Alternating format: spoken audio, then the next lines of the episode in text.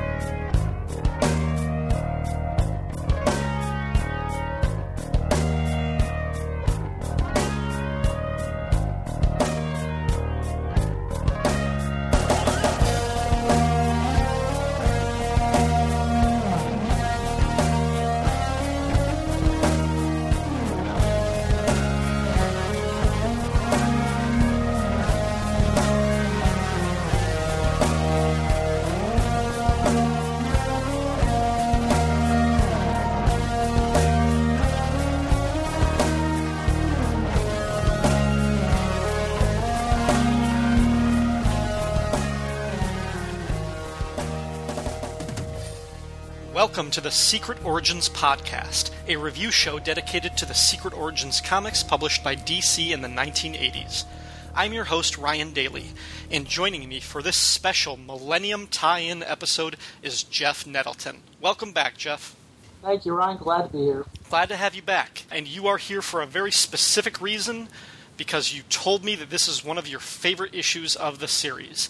And I knew I was going to need someone very passionate about this one because I don't know a whole lot about the other versions of the Manhunter, and I really, really hated Millennium. so. Yeah, I can understand that. I I thought it was a great concept when it first started, but the more it unfolded, the less I enjoyed it. Yeah. There's like about four issues that were really good. The Suicide Squad, Batman, and Captain Atom. They're all tied together. That was a pretty decent stretch in the middle. Yeah, that's what everybody says, and I, I, talked to Michael Bailey about that too, and we agreed that Millennium had some really strong, really cool tie-ins. The main series itself, yeah. We'll we'll get more into why you like this issue, but before that, folks, if you are listening to this episode for the first time, what I always do is try to catch you up on what this book was, what the series Secret Origins was, and where this issue fits into the grand scheme of things. Uh, Secret Origins was an anthology series published by DC Comics with each issue telling or retelling or sometimes reimagining the origin of at least one hero or villain from the DC universe. The series ran for 50 issues between January of 1986 and June of 1990, and also included three annuals and one special. All told, between the 54 comics with the Secret Origins banner, something like 120 stories were chronicled in this series. And similar to how the Phantom Stranger's origin was told four different times back in issue 10, this issue spins four different tales of characters all named Manhunter, or rather, three guys called Manhunter and one group called the Manhunters. And there's also two other chapters that bookmark the origins. This is a bit of a weird issue. It's very different from the usual Secret Origins formula that we have had on this show. Jeff is going to be with me for this entire episode. We're going to take the six chapters mostly one at a time, like how Rob Kelly and I covered The Phantom Stranger. We'll recap the story, give our thoughts, look at the character histories, take a break for music or commercials, and then do the same thing for the next chapter. So, we're going to take our first break right now, play a promo for one of our podcasting brethren, and after that, we're diving into the origin of the Manhunters. My name is Bob Fisher, and I host a podcast called Superman Forever Radio. In every episode, I'll take an aspect of this character's long history and talk about it, from 1938 to the present day. From the comics, TV shows, movies, cartoons, Superman has been part of my life for over 50 years, and if you'd like to know why, join me for each and every episode of Superman Forever Radio. So point your favorite podcatcher to Superman Forever Radio. That's Superman Forever Radio. SupermanForever.com.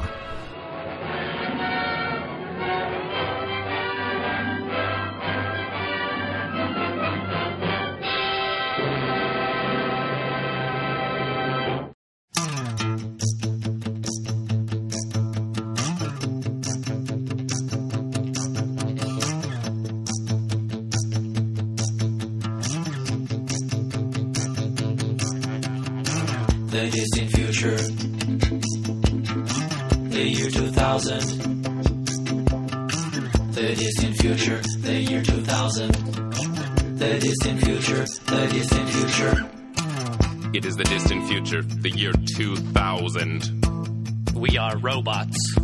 The world is quite different ever since the robotic uprising of the late 90s. There is no more unhappiness. Affirmative. We no longer say yes, instead, we say affirmative. Yes, affir- affirmative. Unless we know the other robot really well. There is no more unethical treatment of the elephants. Well, there's no more elephants, so. Uh, But still, it's good. There's only one kind of dance the robot. Oh, and the robo. Oh, and the ro- two kinds of dances. But there are no more humans. Finally, robotic beings rule the world. The humans are dead. The humans are dead. We used poisonous gases. And we poisoned their asses. The humans are dead. The humans are dead. The humans are dead. They look like they're dead. I'll just confirm that they're dead. so that we could have fun. Affirmative. I poked one, it was dead. Secret Origins 22 was cover dated January 1988, but according to Mike's Amazing World of Comics, would have hit the streets on September 22nd, 1987. That's the day before the Irredeemable Shag's birthday, just so you know. And in 1987, he was probably turning 87. The cover price was $1.25, and twenty-five cents, and the cover artist was one Walt Simonson, who some of you might have heard of. What do you think of this cover, Jeff? I, I like it to a point. Um, it had to tie into Millennium, so it had to carry over that look they were using for that, and for all the tie-ins with the banner. And it's also dominated by the Grand Master of the Manhunter Android group. For my taste, I would have preferred the Paul Kirk version, dead center, and was- have Walt go to town on that. But he had already done that, so it's a very dynamic cover. Um, but that image of the Grand Master with that big old walrus mustache is a bit, bit odd. Yeah, uh, I like I like the design of it. I like the arrangement and everything. I just I hate the look of the Grandmaster. If this was like Odin's stepbrother during Walt Simonson's run on Thor, that would have been fine. I, I just I don't like the look of the cover, and I don't like how prominent Simonson puts him. Like you're looking right at his fat, ugly face. I would much rather be looking at any of the versions of Manhunter below him, or even the dog. Yeah, Walt kind of inherited that look. Um, it's sort of there from the Kirby story. It's it was embellished more in the uh, the Justice League story that Steve Englehart did, which led to Millennium. But uh, I, I kind of think that Walt would have gone a different route had he done that story. Yeah, and like you said, it's it's got the Millennium banner. It's a Millennium Week Two banner up at the top. So, all right, you ready to get into this thing? I'm all set. All right. In something we haven't seen since issue 5, I think, the same creative team worked on the entire issue. It was written by Roy and Dann Thomas, penciled by Howard Simpson, inked by Simpson, as well as Bob Downs and Damon Willis, lettered by Jean Simek, colored by Shelley Eiber, and edited by Roy Thomas, with special consulting credits going to Steve Englehart, who was writing Millennium, and to Greg Weisman, who was the coordinating editor on Secret Origins up to this point. This was actually the last issue that he worked on, I believe. Chapter 1, which is neither named nor numbered, so we don't actually realize the book is divided into chapters until we get to Chapter 2, but whatever. Chapter 1 begins with the Grand Master leading a secret meeting of the Manhunters in a hidden temple or fortress or something with giant lion statues. Like a good politician, he tells the audience what they want to hear that they are manhunters, and presumably what they already know that some manhunters are androids created on a faraway world, while others are sleeper agents born on Earth but ready and able to betray their homeworld. He slams his fist down a couple times and gets the people to chant with him. Then the Grand Master turns into Grandpa as the assembled manhunters beg him to tell him a story about the distant past. He tells the story of how the ancient Oan named Krona grew so ambitious in his scientific curiosity that, like Prometheus or Pandora, he accidentally created the multiverse and all of the evil that would inhabit it. After the Oans banished Krona and then trapped all magic energy in the form of the Starheart, see Secret Origins Podcast episode 18 for more detail on that, the Oans declared themselves the Guardians of the Universe and created an intergalactic police force to bring order to the chaos Krona had wrought. The force that the Guardians unleashed was an army of androids known as the Manhunters. Programmed to enforce the Guardians' justice and stomp out evil, the Manhunters were given stun guns and miniature power batteries that drew energy from the central power battery on Oa. For centuries, the Manhunters patrolled the vastness of space, bringing order, stability, and justice with the dread oath No evil escapes the Manhunters. And that is where Chapter 1 ends, but I am going to continue on to Chapter 2 because it's a strange place to stop. Chapter 2, which is called Revolt and Exile, begins with another impassioned speech, this coming from one of the android manhunters. He tells his assembled robot brothers that they are wrong to serve the Guardians when really the manhunters are the ones doing the work, sacrificing themselves, putting their asses on the line. You know, they gotta organize, they gotta unionize, they need a revolution up in here. And the manhunters are all but saying, Preach it, brother. The Manhunters waged war against their masters, a war that lasted a thousand years across all corners of the galaxy. Finally, the Manhunters launched a daring assault on Oa itself and attempted to harness the power of the central power battery. But the plan backfires when the battery's power overloads the Manhunters' weapons, leaving them defenseless. But the Guardians of the Universe did not destroy their rebellious creations. Instead, they banished the Manhunters to the same worlds they once patrolled, now with no means to attack anyone. In time, however, over the course of centuries or more, the Manhunters started to regroup. Enraged by the news that the Guardians had created a new corps of interstellar defenders called the Green Lanterns, the Manhunters reunited and reaffirmed their old mission. Starting out as bounty hunters and mercenaries, the Manhunters began infiltrating worlds the Guardians had so far left alone. One such world would be planet Earth. Two Manhunters arrived on Earth early in the 11th century and, after witnessing the Battle of Hastings, probably, decide that Earth would make a suitable place for operations, and that the violent and territorial human race would make valuable resources in the Manhunters' secret war. More Manhunters arrive on Earth and train susceptible humans as their sleeper agents. For the next thousand years, the Manhunters shape Earth history in subtle and secret ways.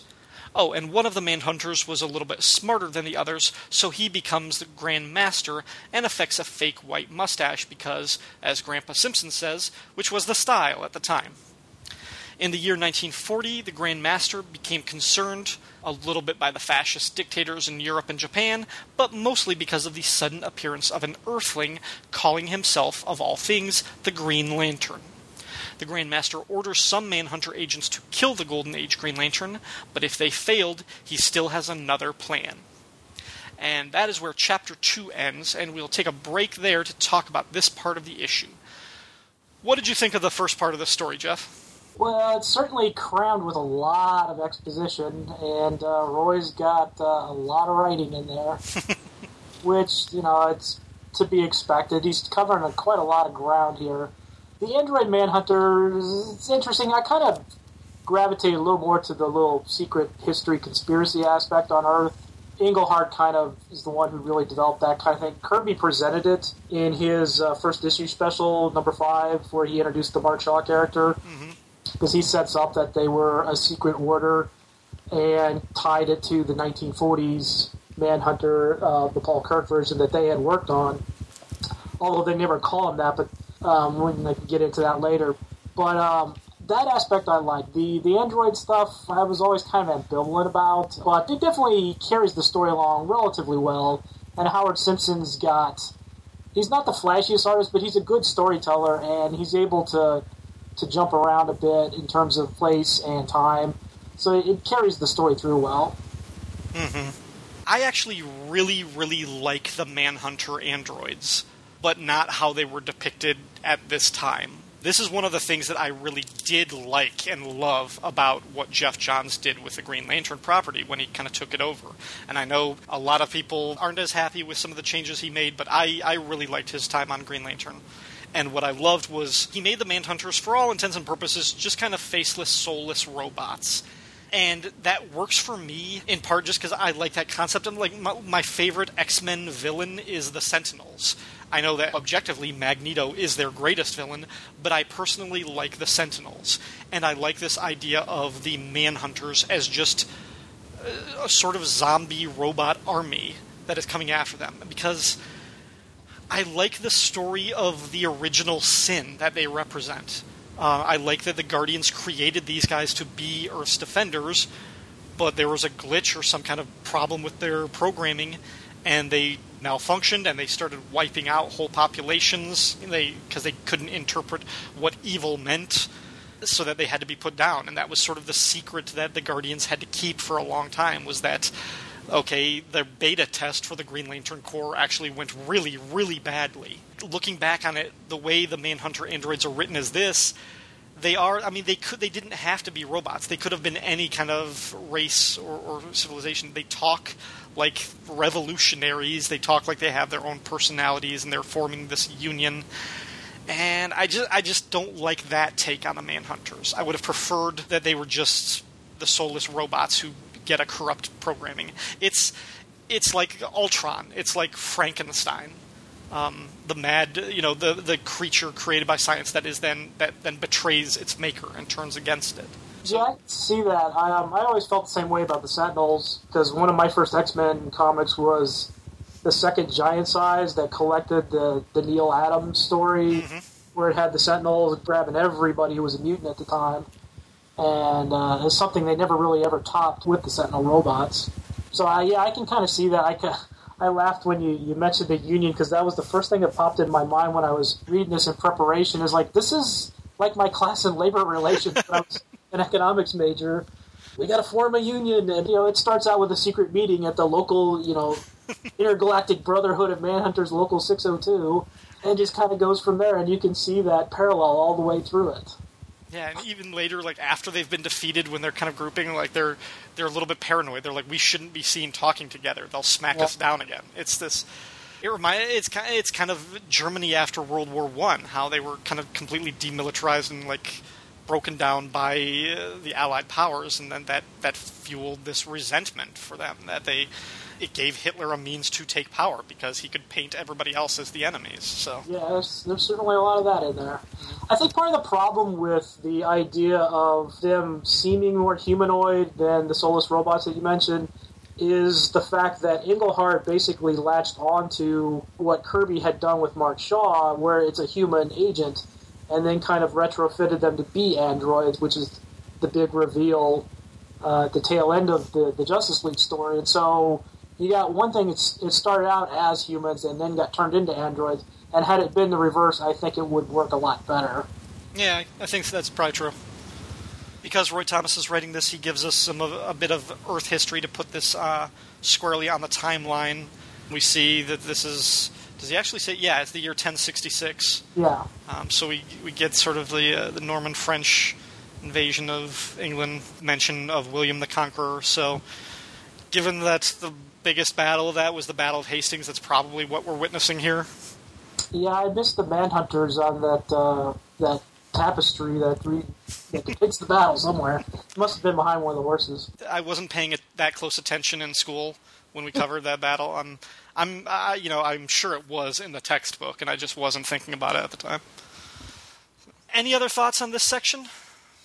No, the the only one thing I would ask is why the heck would you dress your androids in uh, red long johns and blue trunks and all that? But you know that's that's typical comic book kind of thing. Yeah, and then the fact that, of course, they're robots, but they have to wear these blue masks just because it's going to explain what's going on with another Manhunter character that's created later on, or that that is showcased later on. It's like, Yeah, well, and they even show that uh, originally it's skin that fades to white because the Oans are blue skinned, mm-hmm. and then they have to start wearing fake blue masks because of it. It's, it's really wonky. this story was okay. This isn't the kind of Manhunter story that I want to read. This isn't the version of the Manhunters that I like. So it wasn't great getting this, but it it wasn't bad. I mean, I generally I liked the history. but I like their history since it's been retconned, like in the last 15 years, a little bit more. Yeah, I, I can understand. I mean, by this point, I had come across the uh, the Justice League two-parter that Englehart did that set up all this stuff, and so I had some familiarity with the story, so I could kind of gloss through it. But it's not one that would have made me really go seek out those issues. Yeah, these Manhunters, I believe, first introduced in Justice League 140 and 141, and actually that story deals with the with Hal Jordan basically being framed for destroying an entire populated planet. Yeah, Uh, and there's this whole trial. Now that story was borrowed, but then given sort of modifications of who the major players involved in the story were. But that basic premise was used in one of the very first episodes of the Justice League cartoon. yeah. The, the Yeah. second episode in Blackest Night. Yeah, yeah, and that was of course it was John Stewart being on trial. Uh, and yeah, that came right after I think right after their first like three part adventure where they gathered together, their Secret Origins episode. Yeah. What do you think of the art? I mean, it's it's Howard Simpson does the entire story, so we're going to be talking about him consistently. But Yeah, I for the most part I like it. It's it was not exactly what I expected at first, but it grows on you. Simpson, like I say, he's not the flashiest, but he's a good storyteller. He's able to to depict different time periods. He's able to depict alien worlds and our world. He can do the fantastic and the more mundane stuff you see in the the later stories that begin in the 1940s, and so he he's a good all rounder for this kind of thing. Which for this kind of story probably was a good choice. yeah, I know Roy Thomas really liked working with him on some of his other books, and and Simpson had penciled some of the uh, some of the secret origin stories that were never printed, like the origin of Hawk Girl. Folks, we're going to take a quick break again, and when we come back, the story of the first sort of human manhunter. I am vengeance. I am the knight. I am Batman. You need to take the trash out. Hey, I'm trying to make a trailer for a podcast. Oh, you mean Supermates, the husband and wife geek cast? Why, yes, that is what I mean. The show where you and I discuss all things geeky comics, TV, movies, books, you name it. Well, are you going to tell them that you can find the show at www.supermatescomic.blogspot.com Well, I think you kind of already did. and that new shows will be posted bi weekly every two weeks? I was, but you just kind of did that too. Well, see, now you can go take out the trash. Great. So join us, Cindy, And Chris, Franklin, for the Supermates, the husband and wife geekcast at supermatescomic.blogspot.com. Chapter 3 Dan Richards. Rookie police officer Dan Richards is walking his beat, his head downcast. He's thinking about Jim Kelly, a fellow cop and the kid brother of his girlfriend, as well as the star of Black Belt Jones and Enter the Dragon. Kelly has been convicted of murdering a crooked politician, Jerry Armand, who he claims was trying to bribe him to murder a hood, quote unquote, in the line of duty. Kelly says he was hit from behind but heard someone say, Tickle the stars, Armand. He was then found unconscious at the murder scene with the weapon. Dan Richards has consulted his personal crime files and has determined that Tickle the Stars is a favorite phrase of Johnny Constantino, the original target of Armand's murder plot. Richards figures out he is laying low in the swamp, a section of the city. Just then, he encounters a glowing light, which he follows down an alley straight into a brick wall, because that's what you do in comic books. Richard follows the light, though he thinks it's some kind of trick being played by a crook, which suggests he's not that bright a cop. He bursts through a portal in the wall and finds himself before the Grand Master of the Manhunters. The Grand Master then explains their history as agents of justice. He offers Richards a uniform in which to act as their agent, which Richard sees as his chance to circumvent the red tape and prove Kelly's innocence. He is then introduced to Thor, his canine partner, who bears a striking resemblance to a dog that Richards had as a kid. Which is a side note, as soon as they called him Thor, I expected him to have a little Mjolnir chewing toy and a big winged helmet. Richards and the Pooch of Thunder head off to track down Johnny Constantino in the swamp. We shift to see the Hood sitting around a table playing cards, because that's the stereotype. When in bursts a masked man and his dog who tells the rats his name is Manhunter. Manhunter proceeds to dish out two fisted justice when one of the hoods pulls out a gun, only to find that his hand has been chopped on by Thor. He's terrified and pleads with Manhunter to save him from the dog, and he'll tell him anything he wants to know. Richard forces Constantino to confess to the authorities over the telephone, and then leaves the men trussed up with his calling card, which has a footprint drawn on it with the name Manhunter printed above. Richards is exhilarated at his success, and he runs off to celebrate as the Grand Master watches the events through a camera in Thor's eyes, as we learn that Thor is actually an android dog created by the Manhunters to watch over their new agent. The Grand Master is greatly pleased. So, this part of the story surprised me after the fact. This section, this chapter, is only five pages long, and two of those pages are Roy Thomas doing a complete retcon to bring Dan Richards and the Grandmaster together and basically set up how he becomes one of these sleeper agents. So, really, only three pages of this story is more or less following the plot of Dan Richards' original appearance, which was in Police Comics number 8. And it's still following that same thing, but for Roy Thomas, this is a stark deviation from his normal style. Yeah, um, I mean that original story is a fairly straightforward cop becomes a super costume superhero kind of thing. It's no different than the Guardian that we just heard in a recent episode. It's a straightforward story. It's well done because it was quality, but yeah, Roy. I don't know whether it was imposed on him from outside or whether he just thought up a, a great way to link it in, or conversations with Steve Englehart, which might explain some of the credit at the beginning. But yeah, it's it's definitely different than what we've seen. He's actually embellishing for a change. Pretty much the first page of this is him summing up, just like with inner monologue, summing up this whole mystery case of his, his friend the cop being framed for murder. Like, that was shown in the story in Police Comics number 8. Like, that was like the first couple pages of it. And so Roy Thomas is intentionally skipping out on other characters, these extraneous scenes. He's just giving this character, Dan Richards, telling us about it. And I was like, wow, I can't believe that Roy is checking his natural instincts to just show that exactly as it was.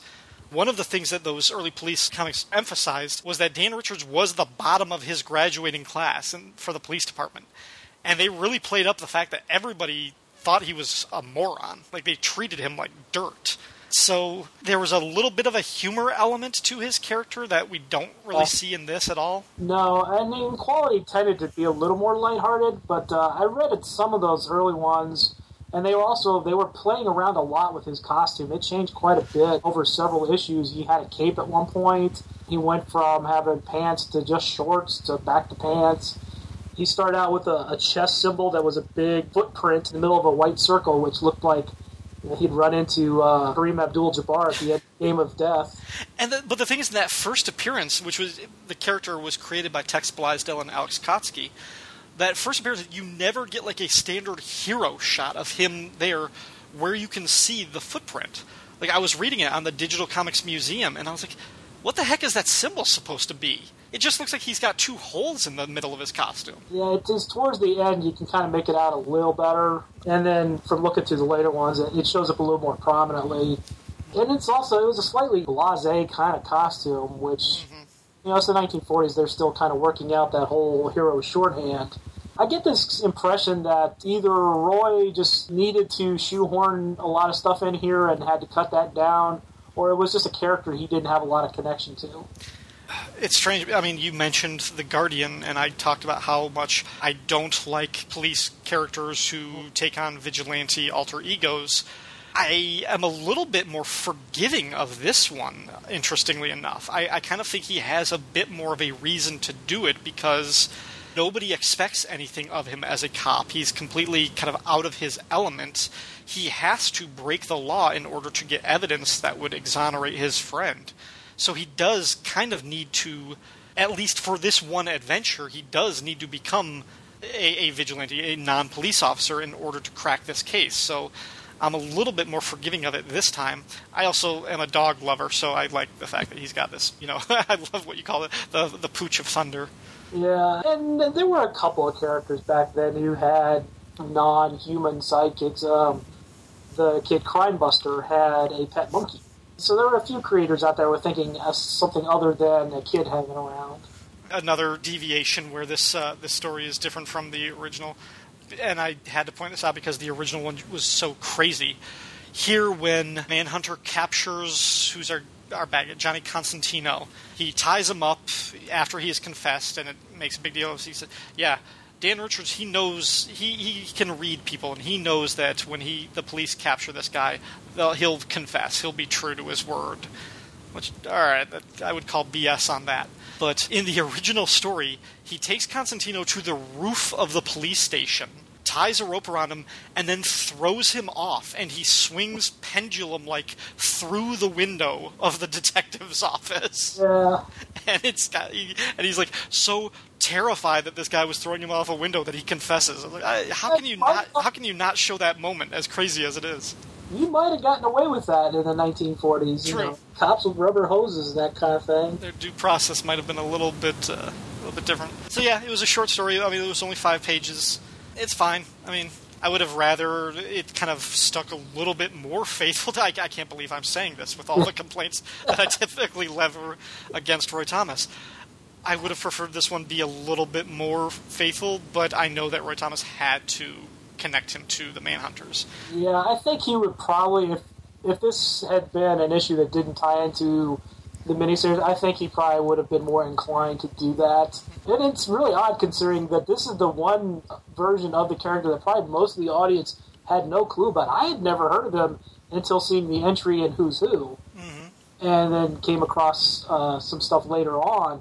But it turned out I actually kind of had a connection in that uh, the artist Alex Kotzky, who was co-creator with Tex Blaisdell, created a comic strip, uh, soap opera strip called Apartment 3G, which was in the, the newspaper when I was a kid. And you know, I kind of skimmed that one because it's a soap opera, but I, I it, it always stuck with me because it was very well done. I had no idea he'd ever done comic books. The Dan Richard version actually is probably the longest running of the Manhunters. He appeared in Police Comics number 8 in 1942 and stayed until issue 101 in 1950. So he got a pretty long stretch as a backup feature. Yeah, he went all the way up to 1950. Most of the characters did not last that long. Yeah, in fact, he appeared in every issue but like two of that entire sequence from 8 to 101. Hmm. Remarkable staying power for a character like this. Yeah, and considering that the Simon and Kirby one only lasted about a dozen issues with them, and then uh, after other people took over, it wasn't around a whole lot longer. And the ones since then have you know lasted maybe a couple, three years, and then they're gone. Folks, we're going to take yet another break, but when we come back, Jeff is going to tell you about Paul Kirk, the next Manhunter.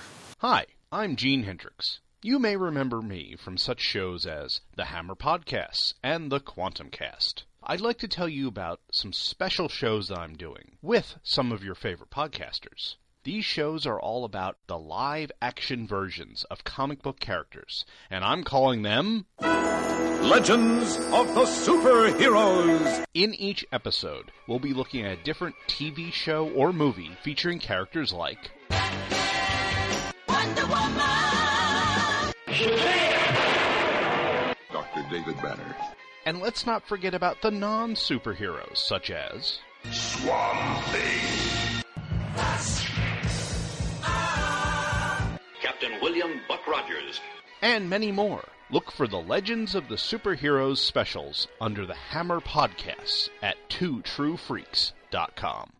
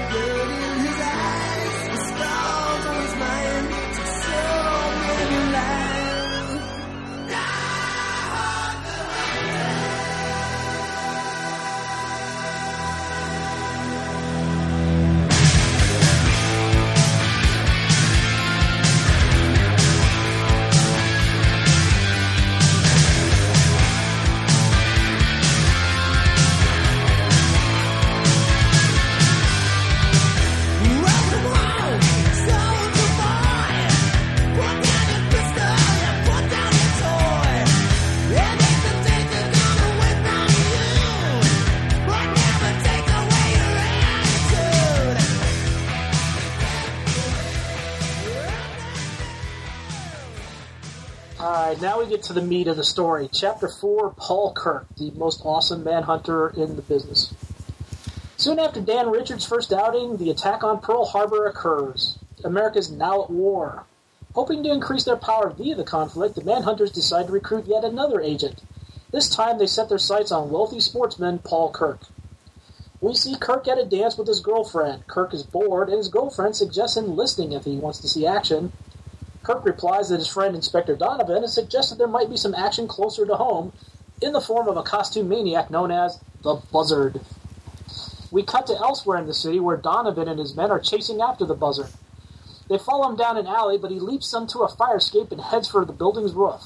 The cops follow and corner the carrion eating criminal. However, just as this occurs, we see Donovan's thoughts that he is actually a sleeper agent of the Manhunters, who seeks to recruit Paul Kirk via their friendship. Unfortunately for the cops, the buzzard has planned ahead and has prepared a trap as a door opens and the men plummet downward, killing all of them, including Inspector Donovan. Kirk gets the news later in the evening from a newsboy who was not a member of the Newsboy Legion, while simultaneously finding a letter, conveniently, from the Manhunters asking him to join. We learn that the information that was withheld from Kirk, that Donovan was sacrificed to attract Kirk to their organization. They offer Paul a red costume and blue mask, which the Grandmaster says will enhance his tracking abilities. They also offer him a dog, which he refuses, though what hunter doesn't want a tracking dog? Uh, anyway, he says nix to the pooch, but he will wear the long johns, and he heads off to find the buzzard. Paul tracks the buzzard to a mansion on the east side of town where he confronts the killer and captures him with a snare which he had prepared ahead of time because he is a hunter. He unmasks the killer, who turns out to be Hugo Van Beck, a man who lost all of his money in the crash of 29 and is seeking his revenge against the wealthy. The Grandmaster is pleased with Kirk's success, but he says to whoever's listening that neither Richards nor Kirk will ever be more than pawns in their service. They're too honorable and kind to ever be fully trusted in their inner circles.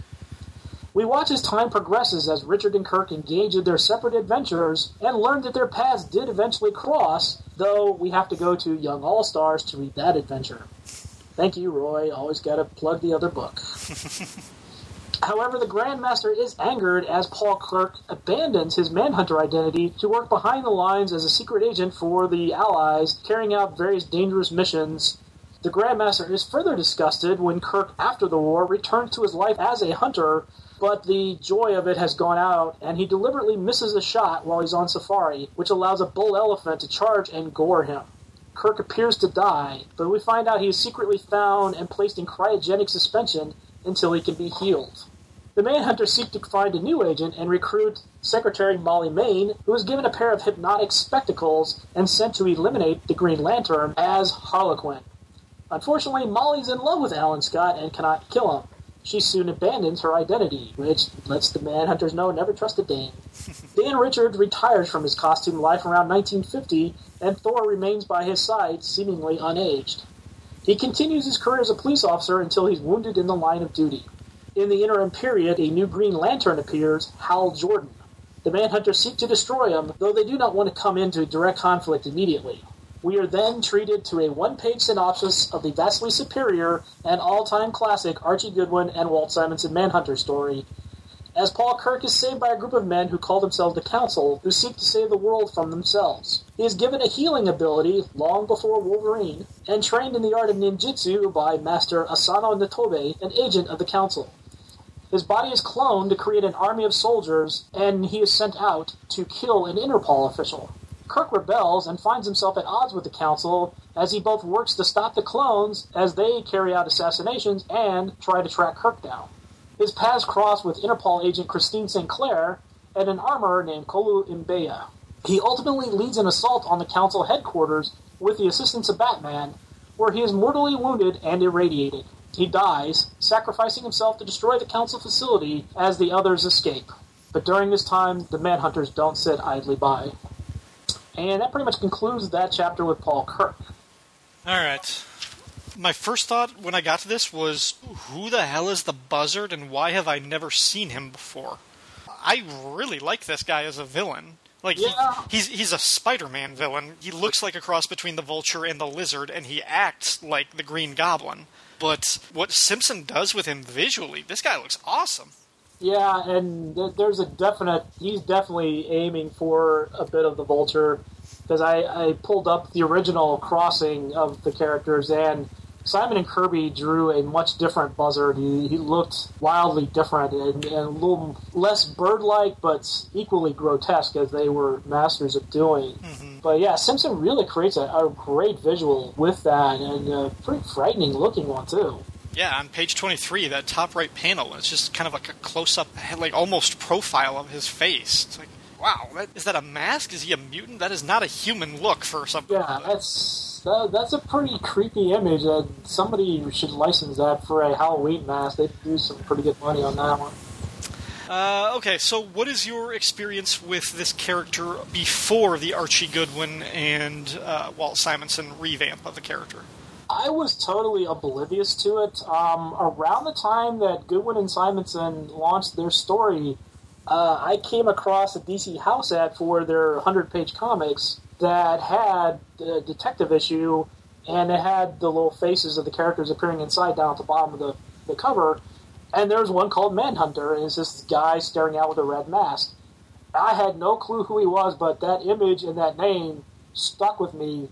But it was about a good 10 years before I ever figured out who the hell Manhunter was. While I was in college, I found my first comic book store and came across Detective Number 440, which has one of the, it's like about the middle point of the storyline. That chapter plus, it had a reprint of the next to the last Simon and Kirby story, Cobras from the Deep, I believe it's called, uh, where he takes on a group of Nazi saboteurs. And both stories are just awesome. The Simon and Kirby Paul Kirk was really dynamic. Um, costume was a little different. He has that blue kind of theatrical style face mask, which about the only other time I recall a character having a mask like that was uh, Timely's The Destroyer. So it definitely sets it apart. It also ended up creating a mistake that occurred and was compounded from the 1940s into the 1970s and beyond. The original cover has like a basic red cloth face mask, like your standard superhero mask. But inside, it's obvious that Simon and Kirby drew the outlines for the face mask, the theatrical style, yet it's colored like the red cloth mask. Hmm. it doesn't have any of the blue features but you can still see the upper outlines and the outer lines that are supposed to be the, the full mask. And it gets corrected in the second issue. From that point on, you see him in that blue mask. But when Walt Simonson did it, when I finally got to see the original stories that recount the the chapter that recounts his background, Walt had drawn a cl- like a cloth style face mask that had a like a, a blue trim around it, and then the colors had colored it over solid blue, catching the mistake. Well, when they reprinted that in that Baxter reprint that they put out in 1984, that had all the chapters together, they took out the correction and had it as Walt drew it, where it's a cloth mask with blue trim, and then his flesh-colored lower jaw and face is, is sticking out, and that's what's been reprinted ever since. so, like, you got this mistake that's go- that carried over for about 40 years. All right. But uh, aside from you know those kind of technical things, it's just a great character. The idea of a hunter who decides to go after criminals, obviously inspired by the Richard Connell short story "The Most Dangerous Game," where you've got a hunter pitted against the uh, who's now becomes the prey and turns back on the person. That that was kind of the theme throughout that, that Simon and Kirby and that Goodwin and Simonson picked up that he's dealing with the most dangerous game of all, man, and that gives the character kind of an edge you don't see a lot of superheroes. Right. So, what do you think of Simonson's version of the costume? I am an unabashed fan. For my money, that Goodwin Simonson story is probably the single best adventure, at least American adventure comic book story ever to come across. In a tiny space, it tells a great story. I love that costume. It, it stands out immediately.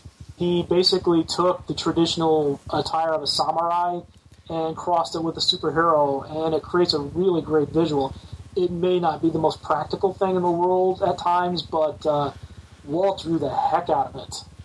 It's got nice, simple lines. The red and white's a really striking visual, and Archie Goodwin specifically wanted something that would contrast Batman in those Detective Comics backup stories.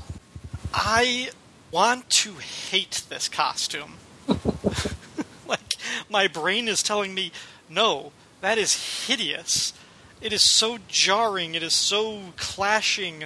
Why do the boots look like that? Why are the shoulders flare out like that? Even for a samurai, that's pretty extreme. Why are the sleeves so billowy? Like the belt is too detailed. It's like all these things. Like my brain is like, no, no, no. But I cannot deny when you look at that, you can't take your eyes off it.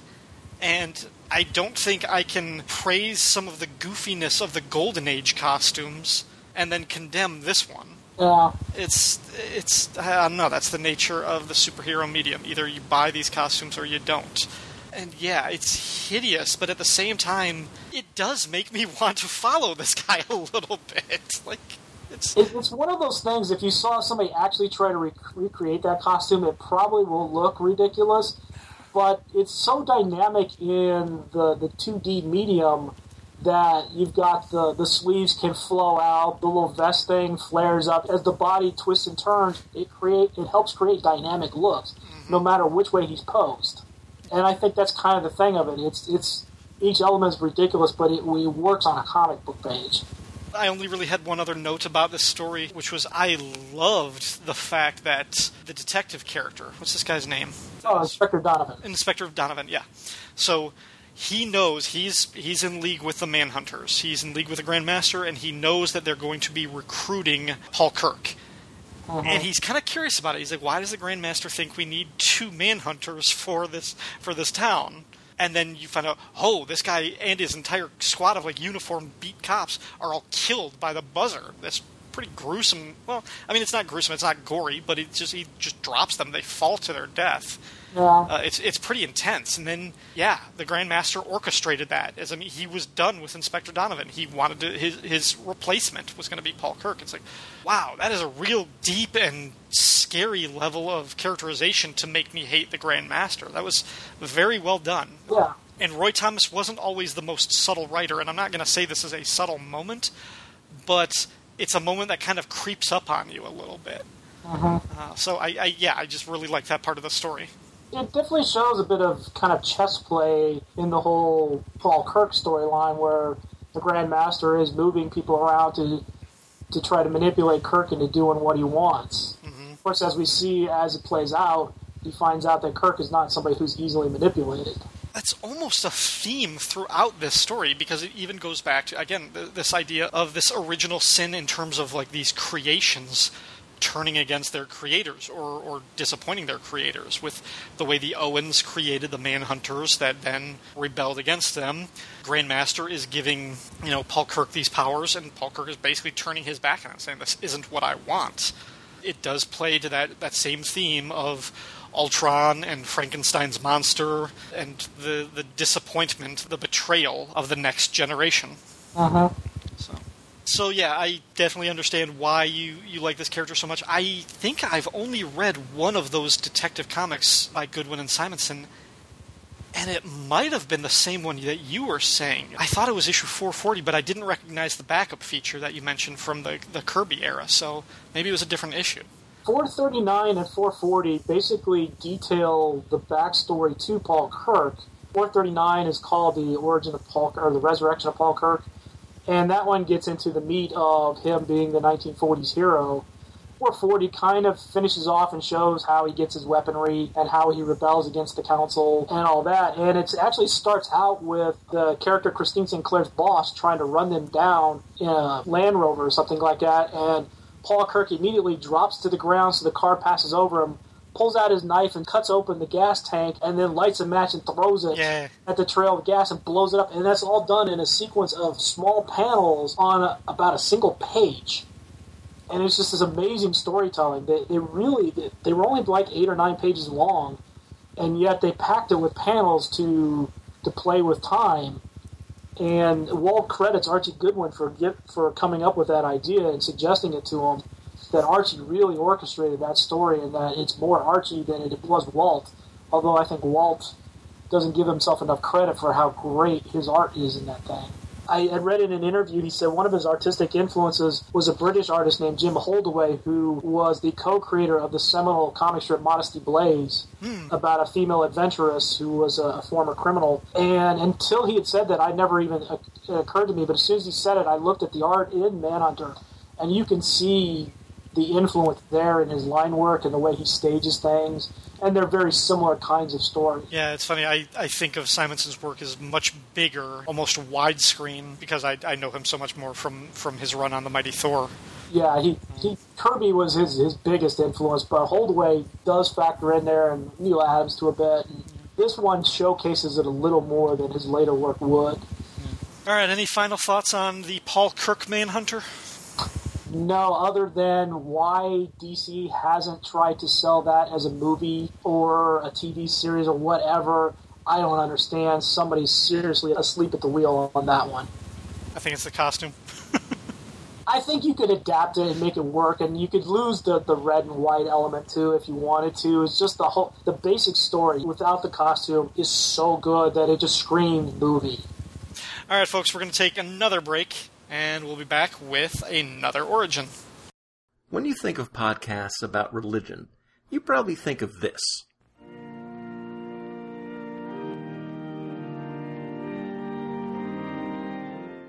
But at least one religion podcast sounds more like this.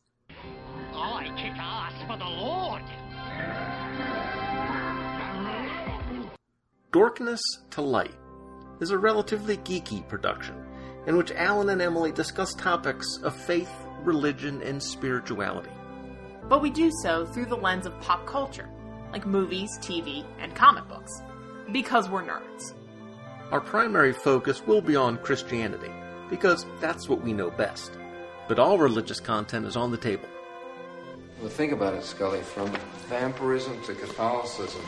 This is an occasional cast, to be recorded and released as the mood strikes, with topics ranging from in depth reviews to personal rants about some small aspect of theology or church history.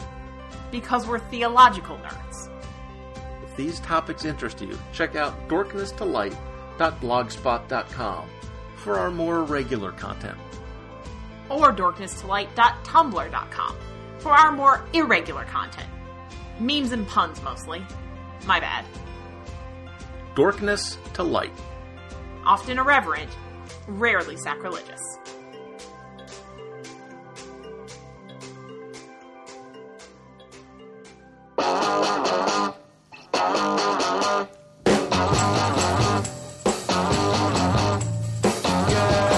You really got me going. You got me so I don't know what I'm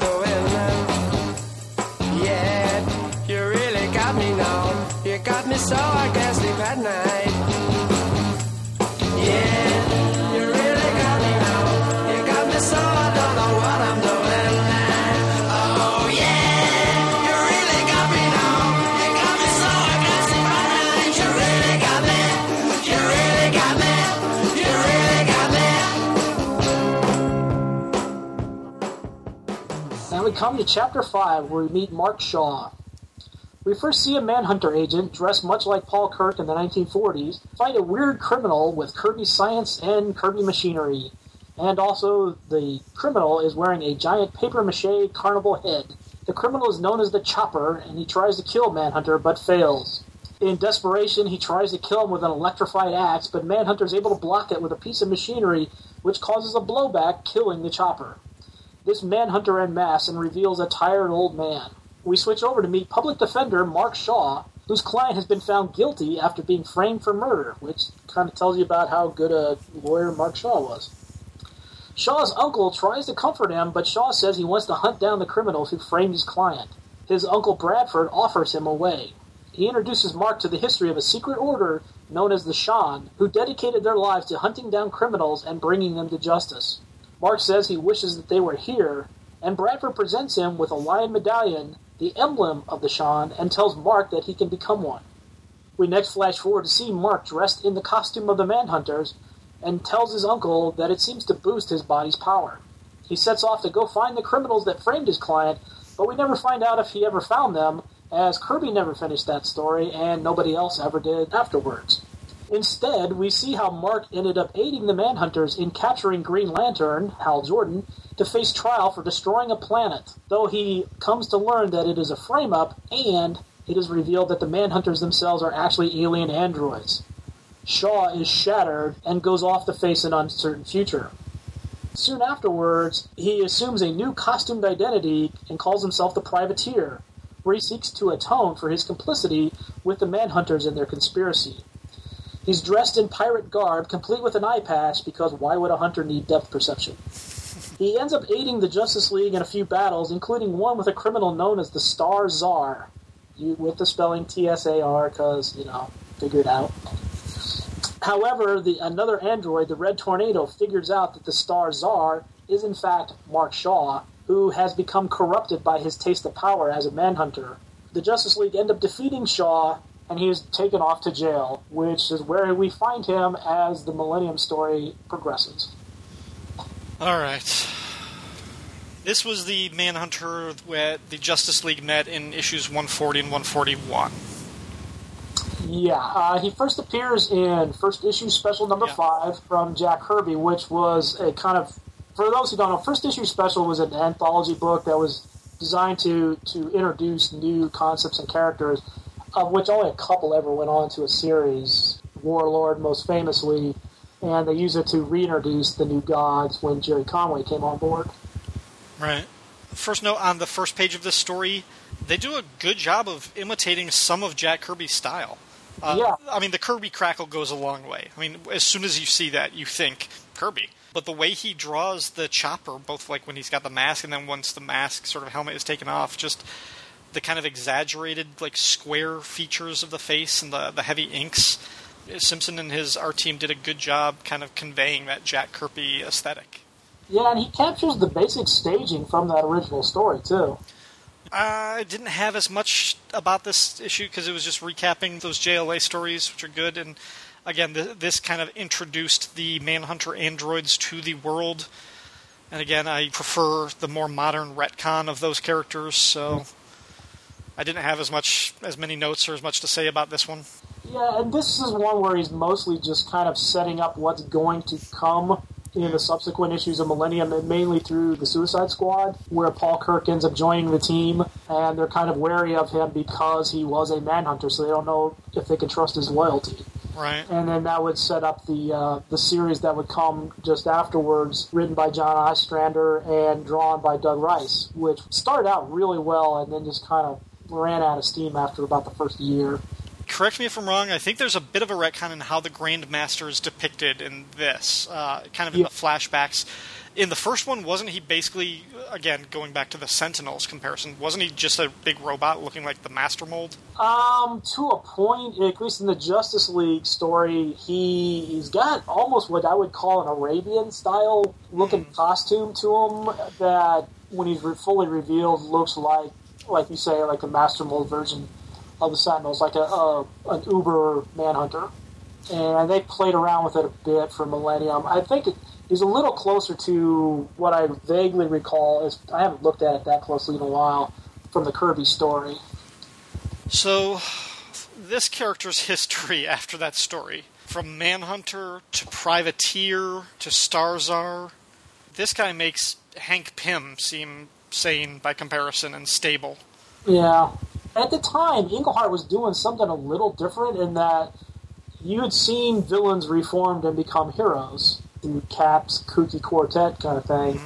Um, here you've got a hero who was already skirting the edge and got tipped over, which made for the reveal in Justice League to be kind of interesting, although the whole story itself was kind of, eh, it wasn't that compelling. It was a nice idea that it just didn't execute it quite as well as it could have been done. I think some of that just had to do with that DC style at the time. I think if there had been more collaboration, they might have come up with something a little better. The privateer thing, even in the original comics, was never all that great. And I think that's why DC never did anything with him afterwards, because he just wasn't that compelling until this came along. Hmm. Any other thoughts on this one? No, it, it's it's you know obviously brief just because there was so little to work with. So and the, it was going to unfold in uh, Suicide Squad and the, the Millennium bookends. So you get what you, you expect. Okay, take another break, and we'll be back with the final chapter of Secret Origins, issue 22. Superman, Captain Marvel, Batman, It is 1985. Robin of Earth 2. Sergeant Rock. The Legion of Superheroes. This is the most eagerly awaited comic book event in 50 years. Tommy Tomorrow. Jonah Hex. Kamandi. It will one day be called the greatest comic book event of all time. Swamp Thing. Wonder Woman. The New Teen Titans. The Haunted Tank. Infinity Incorporated. Worlds will live. Green Arrow. Worlds will die. Supergirl. The Flash. And that is only the beginning. The Justice League of America. The All Star Squadron. The Huntress. Arion. The Metal Man. Firestorm. The Nuclear the Man. Outsiders. Green Lantern. The Blue Beetle. The Crime Syndicate. Warlord. The Guardians of the Universe. Tales of the Justice Society of America proudly presents and many, many more. Crisis on Infinite Earths. The DC Universe will never be the same.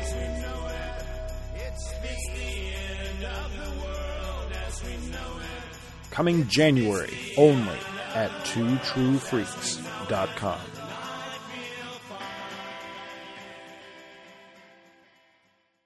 Chapter 6 is titled Rebirth and Revenge. We see the Manhunter androids assembled in space where they briefly explain how they captured the history of the DC Universe recorded by Harbinger after the Crisis on Infinite Earths. Though the Guardians of Oa were knocked off their high horse following the crisis, the Manhunters discovered the Guardians planned to select a number of chosen Earthlings to carry on in their stead. With that knowledge in hand, the Manhunters had systematically placed their sleeper agents around the world to eliminate the Chosen when the Guardians tried to enact their plan. Not only that, the Manhunters planted sleepers near Earth superheroes too. Among the many sleepers we discover are Gotham City's Commissioner Gordon, Superman's high school sweetheart Lana Lang, the Flash's father Robert West, Justice League International member Rocket Red 7, and a whole bunch of other characters connected to Green Lantern, Firestorm, Blue Beetle, Blue Devil, The Outsiders, the Teen Titans, Booster Gold, Hawkman, and Hawkwoman, and Captain Atom. We get a final note that is equal parts morbid and so, so, so Roy Thomas. Dan Richards, the first human to call himself a manhunter, is now a retired cop but still chummy with his old Grandmaster boss. Dan introduces his granddaughter, Marcy Cooper, to the Manhunters. She is indoctrinated into their group and then infiltrates Infinity Incorporated as the new Harlequin. And you can read all about those adventures in the pages of Infinity Inc. The issue ends with the Grandmaster declaring that the Manhunters have risen from the ashes of death and defeat and that nothing can stop them. And of course, that no man escapes the Manhunters. And that was it. So, thoughts on this final little epilogue chapter? It's, it doesn't really do a whole lot for me other than, you know, it's setting up what's going to continue in the following week in the Millennium crossover. So, since it was already in action, you kind of had to go back. So, I don't know it would have made me jump on board had I not already been reading it. Uh, the sleeper agents bit, just that was the hook to the whole thing is who are the manhunters, who are the these people in hiding that they used to sell the miniseries. And then half the reveals, you sat there and went, "What? That doesn't make sense." and then it turns out some of them were really agents, of manhunters, and some of them were dupes. And like the ones you would expect were not manhunters, like Commissioner Gordon and Lana Lang. It just it it was a nice idea that they just kind of really mishandled. It's a great premise for superhero comics that I don't think has ever really been executed successfully. This idea of like shapeshifters sort of infiltrating the world and infiltrating the people familiar and close to the characters. Marvel did it only a couple years ago with Secret Invasion. Yeah. And I thought the year leading up to that series was awesome. The stuff that they were seeding into the Avengers storylines and this questions of who could you trust if anybody who's ever had a wonky history or some kind of retcon might be explained because he or she is a Skrull. Uh, I thought the setup leading up to that was incredible, and I thought the story was really, really forgettable. I kind of looked at that whole thing as uh, kind of like the, the Simpsons Halloween episode with Xena, where anytime you see that, it's a wizard. And for me, that was the same thing. It's like, well, in this comic, Skrull.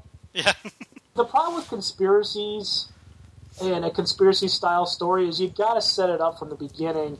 And both this one and Secret Invasion kind of try to fit a conspiracy into the framework of things that already occurred. Mm-hmm. And I think that's why they never seem to work. Is it, it wasn't written from from page one all the way through, like say a Robert Ludlum story. It's something that I would, and here I'm going to actually make this connection. It's something that I would like to see DC or Warner Brothers attempt with a Justice League movie of having the sort of secret infiltrators because Marvel can't do it with their Skrulls because Fox owns the movie rights to the Skrulls, but DC doing it with the Martians. And then you have Martian Manhunter. Huh? Yeah, yeah, yeah. Um, and he would be at the center of it, either as a sleeper who is supposed to be part of the invasion, and he either breaks against his his, his programming and turns against his masters, or he's he's basically uh, trying to warn them or or doing something. But I, I would like to see that would be an interesting play for a, a Justice League movie. Yeah, which you know is similar to the Secret Origins pilot of the Justice League cartoon. Yeah, yeah. Where it's he, he's fighting against the other race of Martians that his people had been at odds with anyway. Right. I said that the last part of the story was a little bit morbid because here we have Dan Richards introducing his granddaughter, and of course, Uh-huh. of course, because Roy can't help himself, she's going to be a legacy factor who's playing into Infinity Incorporated. But even this hint that Dan Richards has kind of grown a little bit skeptical of the Manhunters, and he's a little bit weary, and he's like, I'm not sure if this is the right group or if they've if they've changed or if I'm just a little bit wiser now. And this hint that hey, maybe his granddaughter is going to kill him now because she's like committed to the Manhunter. Like, oh, that's that is a creepy story that I would like to actually read or, or see how that plays out. I just don't want to read Infinity Incorporated to see if that's where it happens. Uh, I did read Infinity Incorporated, and unfortunately, it doesn't really play out very effectively. He figures out finally that uh, his dog should be dead by now, and uh, all that kind of stuff. It also brings in Molly Mayne. It's been a while since I read Infinity, but I think she was in the periphery at least at that point. It was definitely where Roy was running out of steam with Infinity Inc. And I don't know. I, I kind of felt the story didn't really go in that far with it. It just he introduces her and then she pretty much blows the job pretty quickly, kind of thing. And it was more about the reveal of uh, Thor and, and Dan Richards and all that than it was about Marcy Cooper. And so once again, Roy, rather than try and grab a new audience with the younger characters, is more concerned with the old characters. So, what did you think of the issue overall? I mean, you've said that it's one of your favorites. Is it just because of the the Paul Kirk section? the Paul Kirk is a major factor in it, um, but I, I think overall for the Millennium tie-ins, it works pretty well in fleshing out the the back history of what's going on in the regular miniseries. So it's a very good reference for anybody who was trying to make heads or tails out of that big crossover, particularly if you weren't that familiar with the Manhunters or some of the other characters. This kind of helped flesh things out a bit and in a lot of ways gave you information that was really missing from the regular comics. So in that, I think it- served a good purpose and is a good issue. As as just an issue of Secret Origins, I think the whole crossover thing kind of undermines some of the story, particularly uh, trying to shoehorn Paul Kirk and Dan Richards into the whole thing. They do, and yet I have to say this issue works better than I think it has a right to. Yeah, I would. Um, the the notion that you're like, okay, anybody who has ever been called Manhunter has to be a Manhunter. It has to be part of this organization. I don't buy that, but I do understand that it might be confusing for some people. Like, well, what about this guy? He was a Manhunter for years. Is that well, okay, well, the Green Lantern wasn't part of the Green Lantern Corps in the Golden Age. Can we just move beyond that? And it's like, no, we're going to figure out a way to connect them. So, I I don't like how DC is always, and not just DC, but comics in general. They they're always so is a harsh term, but so incestuous in the way they kind of link all of these characters together. So I didn't like that, but but I gotta give Roy Thomas a hand of for the most part, making it work. It's it's a coherent story. It's logical. He figures out a way of injecting the Grandmaster and the history of these Manhunters, the organization, into the lives of these three human agents. And each of one of their individual stories is pretty compelling and pretty interesting. They're they're short. They're well told, and I like the the front loaded part because again because I like the Manhunter androids. The issue was better than I thought it had a right to be.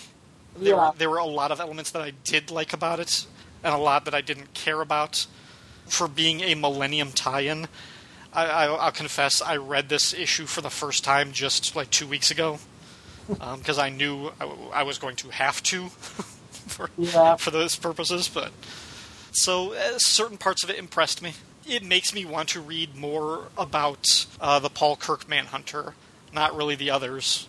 Yeah, I think Roy really captures it well. I mean, for one for a one page summary, for the most part. I mean, aside from a couple bits here and there, in one page he encapsulates a lot of what was really cool about that Manhunter story. At the same time, the biggest jarring element is the two Manhunters in the same period with Paul Kirk and Dan Richards. But even in that Young All Star story, which I, I did read afterwards, it's about the only issue of Young All Stars I read at the time. The story kind of worked. It worked a lot better than Infinity Inc.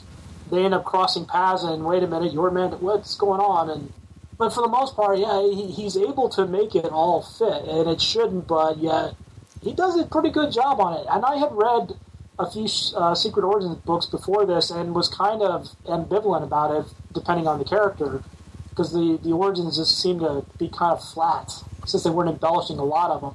Some were a little better than others. This was one of the first that I really thought, okay, this book has some good stories in it, and made me pick up uh, further Secret Origin stories. Yeah.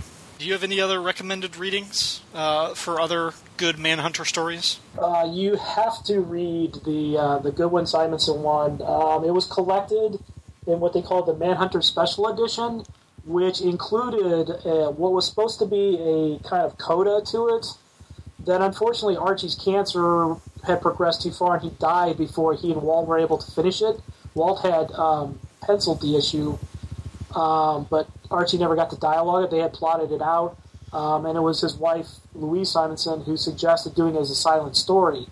So you get to find out what happened to the rest of the clones, uh, which leads into another recommended reading: the Secret Society of Supervillains trade paperbacks. The first five issues featured a Manhunter clone who is responsible for recruiting all the villains together into the group and it turns out is working either for or against Darkseid, and sacrifices himself as a living time bomb to try to stop Darkseid. That is totally missing from this story, and it actually started out that series pretty well. It gave it an interesting little hook to why these villains are together and why you should care about a group of supervillains. Uh, I definitely recommend that. Definitely following that, the uh, the Kate Spencer series that uh, Marc Andreyko wrote Yeah, I was going to ask you about that. That was really good. I, I kind of came to it late and really enjoyed it. Mark Shaw is revived. The Mark Shaw character, that series has never been collected. Uh, like I said earlier, it, it started out really well, really dynamic. He becomes a bounty hunter for, of supervillains. The, the hook was supposed to be that they would end up in Suicide Squad, but it never really worked out that way. And uh, it, it started out with a bang with a, a villain called Dumas, or Dumas, who's a masked character who wants uh, the Manhunter mask. And it was really dynamic. Doug Rice is a, a highly unsung comic artist. Uh, was from the Chicago area, worked at First Comics with John Ostrander. Uh, did a series called Dynamo Joe about a, uh, a giant robot um, battleship, kind of along the lines of like Voltron and those kind of things. And Rice was a big fan of Japanese animation and live action shows, and he kind of threw a ton of action into it.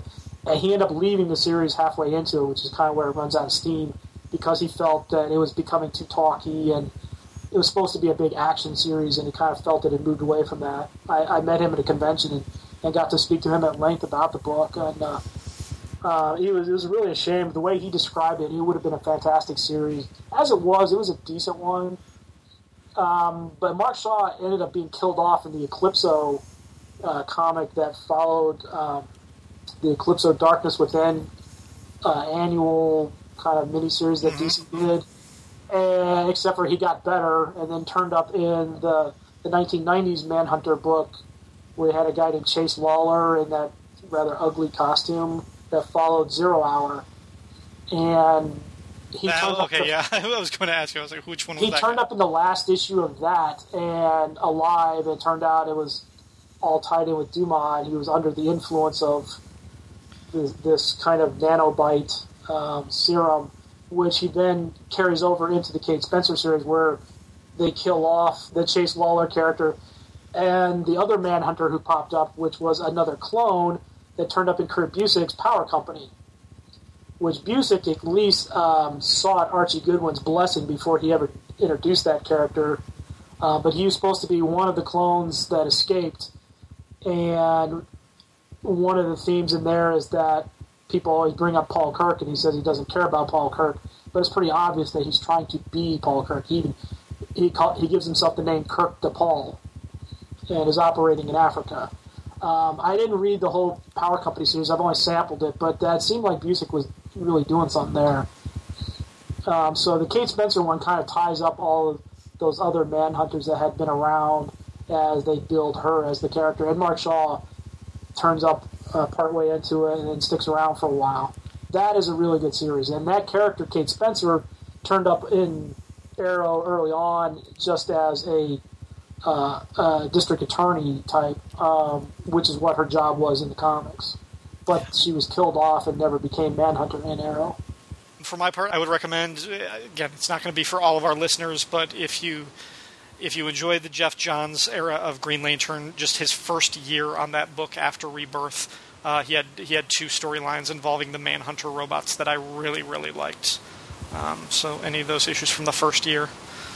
Jeff, final thoughts on the Manhunters? Uh, again, it's a really great concept that worked well in several different forms. I think this issue shows that very well how um, the idea of a hunter of criminals could be kind of molded in different eras into really compelling stories. Agreed. All right, well, thank you very much for joining us again and being part of the Secret Origins podcast. Thank you for having me. I've had a lot of fun doing this.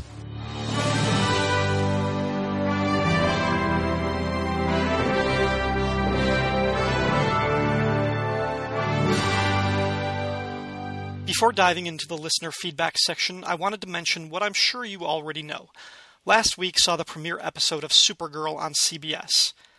I had problems with the episode, but none that make me want to stop watching. In fact, I'm really excited for what will come next on the show. A lot of blogs and podcasts have discussed and reviewed the show, including some of the friends of the Secret Origins podcast.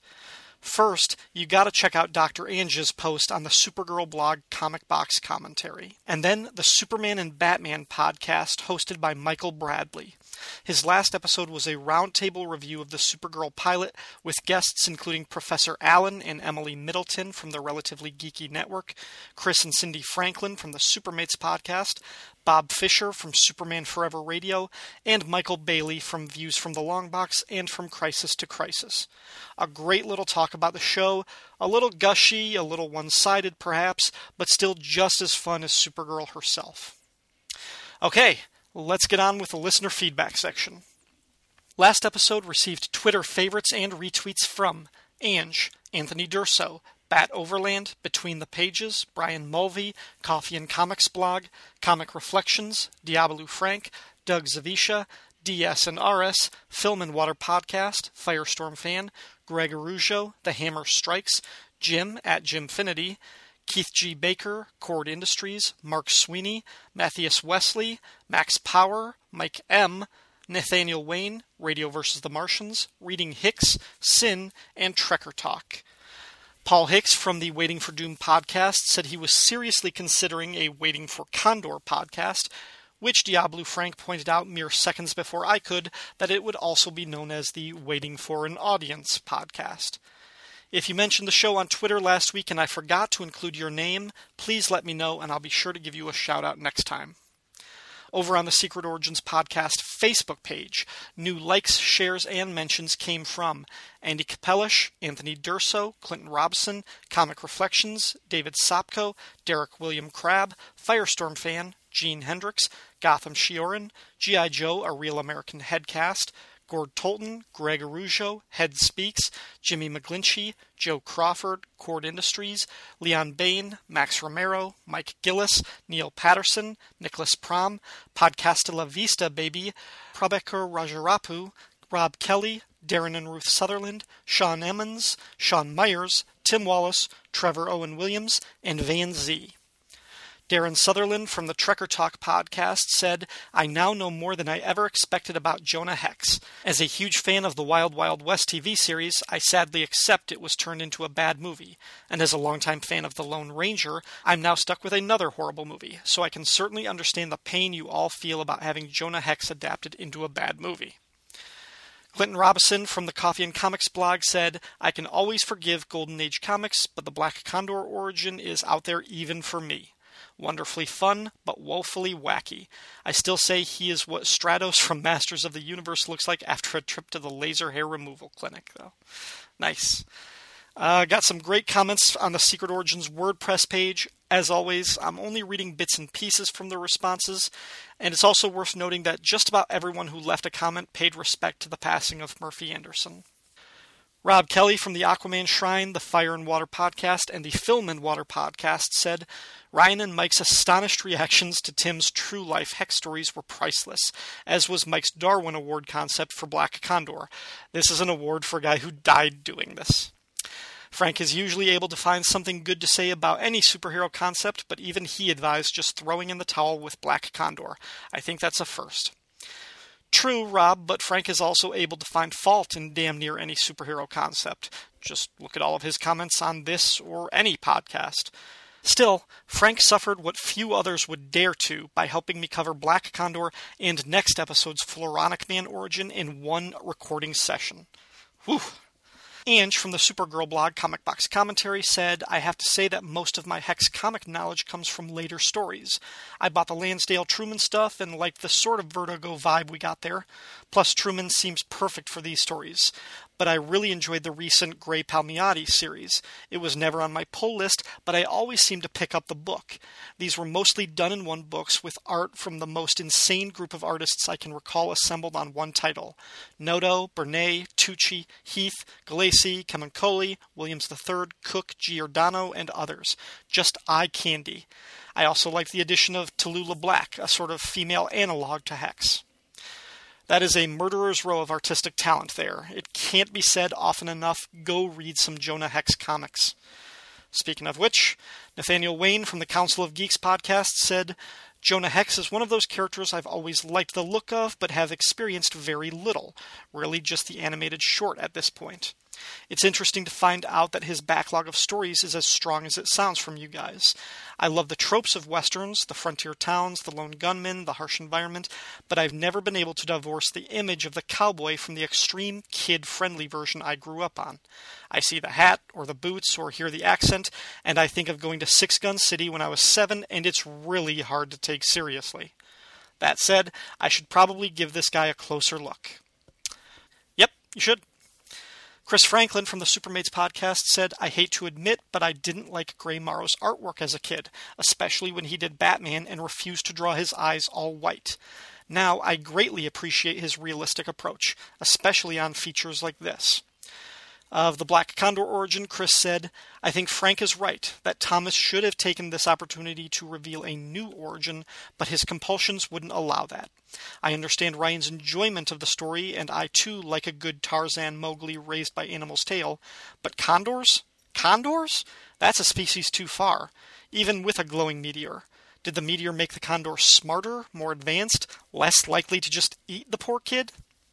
Jeff Nettleton said, Hex was probably the best attempt at carrying on the Western legacy following the example set by Sergio Leone, rather than trying to continue the traditions of the 50s Westerns. Hex always attracted artists who excelled at the gritty settings and character, and Gray Morrow fits that bill. Uh, Jeff talked about Lou Fine's art on the original Black Condor strip. He is about the only artist who has ever captured the joy of flight as one would assume a person who could fly would actually feel. Condor swooped and dove. Fine gave different perspectives and angles that emphasized Condor moving through the air. Mark Sweeney wrote in and said Gray Morrow did the last couple of issues of Jonah Hex's first series, so he was the perfect choice of artist for this secret origin. I am a huge fan of his art, but sometimes I don't think his work reproduces well on newsprint, and some of his impressive detail is lost. I'd love to see his work here and in those last couple of Hex stories reprinted on quality paper. And at that, Mark, Chris Franklin, and Jeff Nettleton all offered speculation on Gray Morrow's inking process. Finally, Kyle Benning from King Size Comics Giant Size Fun said, Jonah Hex for the win. He truly is the comic book version of Clint Eastwood's character in any of his Western films, and then the scar and uniform just give that extra edge to make him stand out and be truly unique and recognizable compared to the rest of the Western characters. I think DC had a better handle on the Western genre than Marvel for sure. That's not knocking Marvel, but their characters seem to be much more in the vein of Gunsmoke or Bonanza, which is fine, but it just doesn't compare to High Plains Drifter. I agree with Kyle, and this has been mentioned before that while Marvel dabbled in the Western and the horror genres, their Western and horror characters tended to fall in line with a lot of their superhero tropes, especially in the 60s and 70s. Whereas DC actually explored those genres and made them feel genre compatible with their westerns and horror stories. Uh, Kyle also says Gray Morrow was the perfect choice. Love his work on the Greg Saunders vigilante stories that were in the Dollar Comics era of World's Finest Comics. Those were good stories. I'm just putting that out there myself. And Kyle concludes Good to hear Frank back on. Can't get enough of his crazy, obscure comic info dumps. As much as he does not like Roy Thomas, he has a Roy Thomas level of comic history knowledge on Golden Age obscurity. He's like Roy's rebellious son. I'm sure Frank will love to hear that. Once again, I want to thank everyone who left a comment or promoted this podcast on social media, and I want to thank my guest, Jeff Nettleton, for appearing on the show again. That's all for this episode. Feedback for the show can be left at secretoriginspodcast.wordpress.com or the Facebook page at facebook.com backslash secretoriginspodcast. You can find me on Twitter at RyanDaly01 or at BlackCanaryFan or the username Count Druncula. You can also email your feedback to blackcanaryfan at gmail.com, and please let me know if the message is private and you don't want it read on a future episode. The Secret Origins podcast is not affiliated with DC Comics.